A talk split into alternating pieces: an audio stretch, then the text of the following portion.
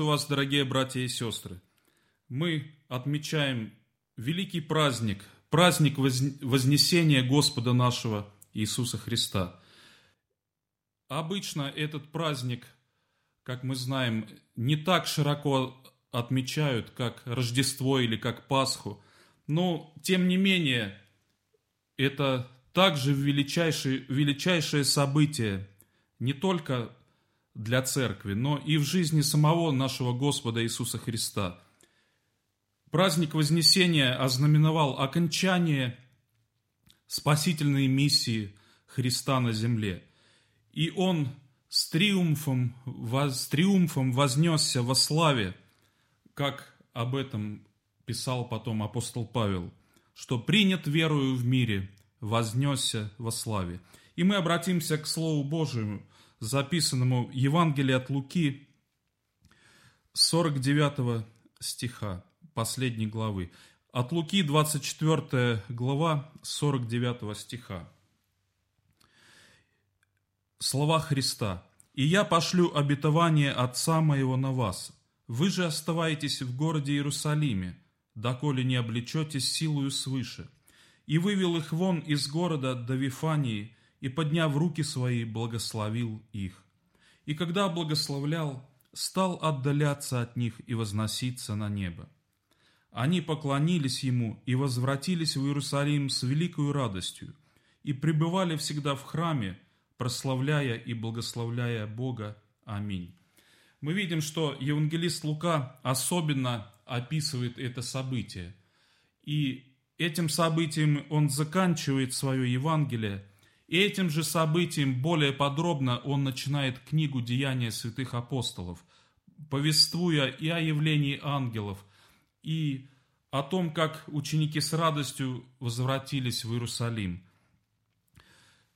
Какое значение этого праздника сегодня для нас, для церкви в наши дни? Прежде всего хочется отметить, что Господь вознесся на небо – и это есть предзнаменование вознесения церкви.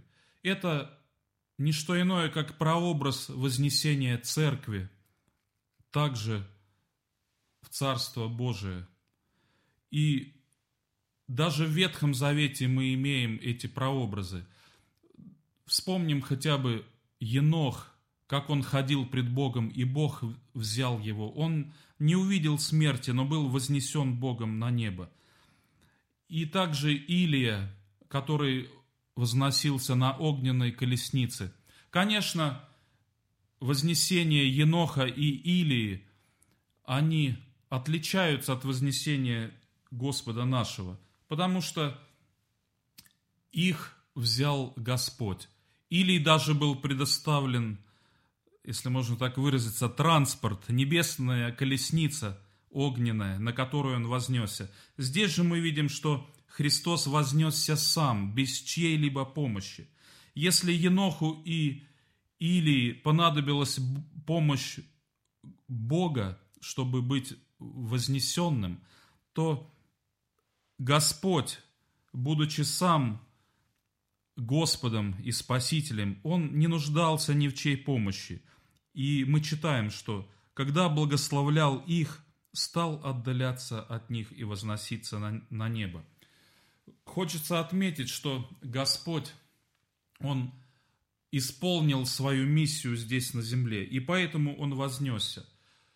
Его миссия полностью была закончена здесь, на этой земле. Он воспитал апостолов, учеников. Он их наставил на всякую истину. И Он предоставил им дальше исполнять его волю самостоятельно. Конечно же, им было дано обетование Святого Духа, и праздник Пятидесятницы также мы скоро будем отмечать через 10 дней. Но здесь евангелист Лука особенно подчеркивает, и когда благословлял их, стал отдаляться и возноситься. Я вспоминаю одну историю, когда мне пришлось посещать одну сестру-старицу – и она просила себе смерти. Она была уже в преклонных годах, за 90 ей было. И она не могла умереть. Она желала отойти к Господу, но никак Господь не забирал ее. И я часто посещал ее с вечери, и мы беседовали. И в ее речи было, было какое-то огорчение и обида на ее домашних, о ненадлежащем уходе за ней. Но потом, когда через пару лет Господь все же забрал ее с этой земли, я перед этим стал замечать изменения в ней. Она уже никого не осуждала, ни на кого не обижалась. Она была такой умиротворенной, и из ее уст было только благословение. И здесь мы видим вот пример Господа, что когда Он благословлял, Он вознесся на небо. Порою Господь не забирает нас с этой земли до тех пор, пока мы не начнем благословлять. И всякое действие христианина, оно призвано быть благослов... благословением как для самого христианина, так и для его ближних, для других. Мы видим, благословение – это важное дело, которое сделал Господь. Он благословил своих учеников. Он их три с половиной года обучал. Он их наставлял. Он показывал им, как делать, как благословлять, как совершать служение, как проповедовать, даже как чудеса творить. И мы видим потом, ученики все это совершали. И один проповедник разделяет вот на три этапа, как учитель учит учеников. Вначале учитель делает сам, ученики смотрят. Второй этап, когда ученики делают вместе с учителем. И третий этап, когда делают сами ученики, а учитель лишь смотрит со стороны. И вот для апостолов настал вот этот новый этап в их жизни, когда им предстояло самим совершать служение, а Христос лишь отдаляясь от них на небо и благословляя их, Он уже смотрел как бы со стороны. Мы видим, что вторая книга Луки так и называется «Деяния святых апостолов».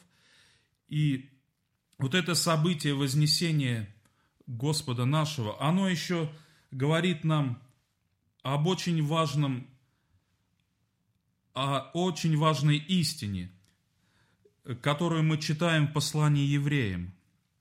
Это восьмая глава.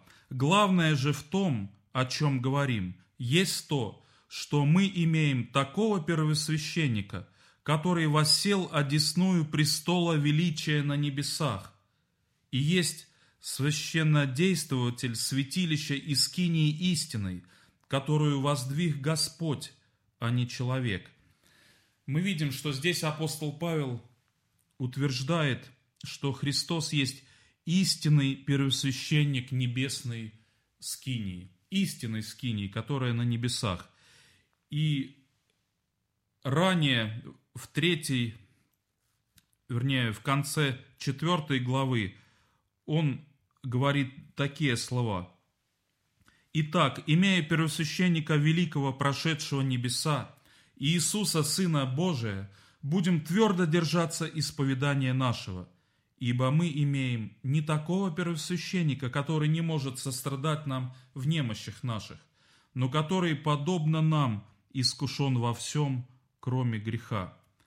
Посему да приступаем с дерзновением к престолу благодати, чтобы получить милость и обрести благодать для благовременной помощи.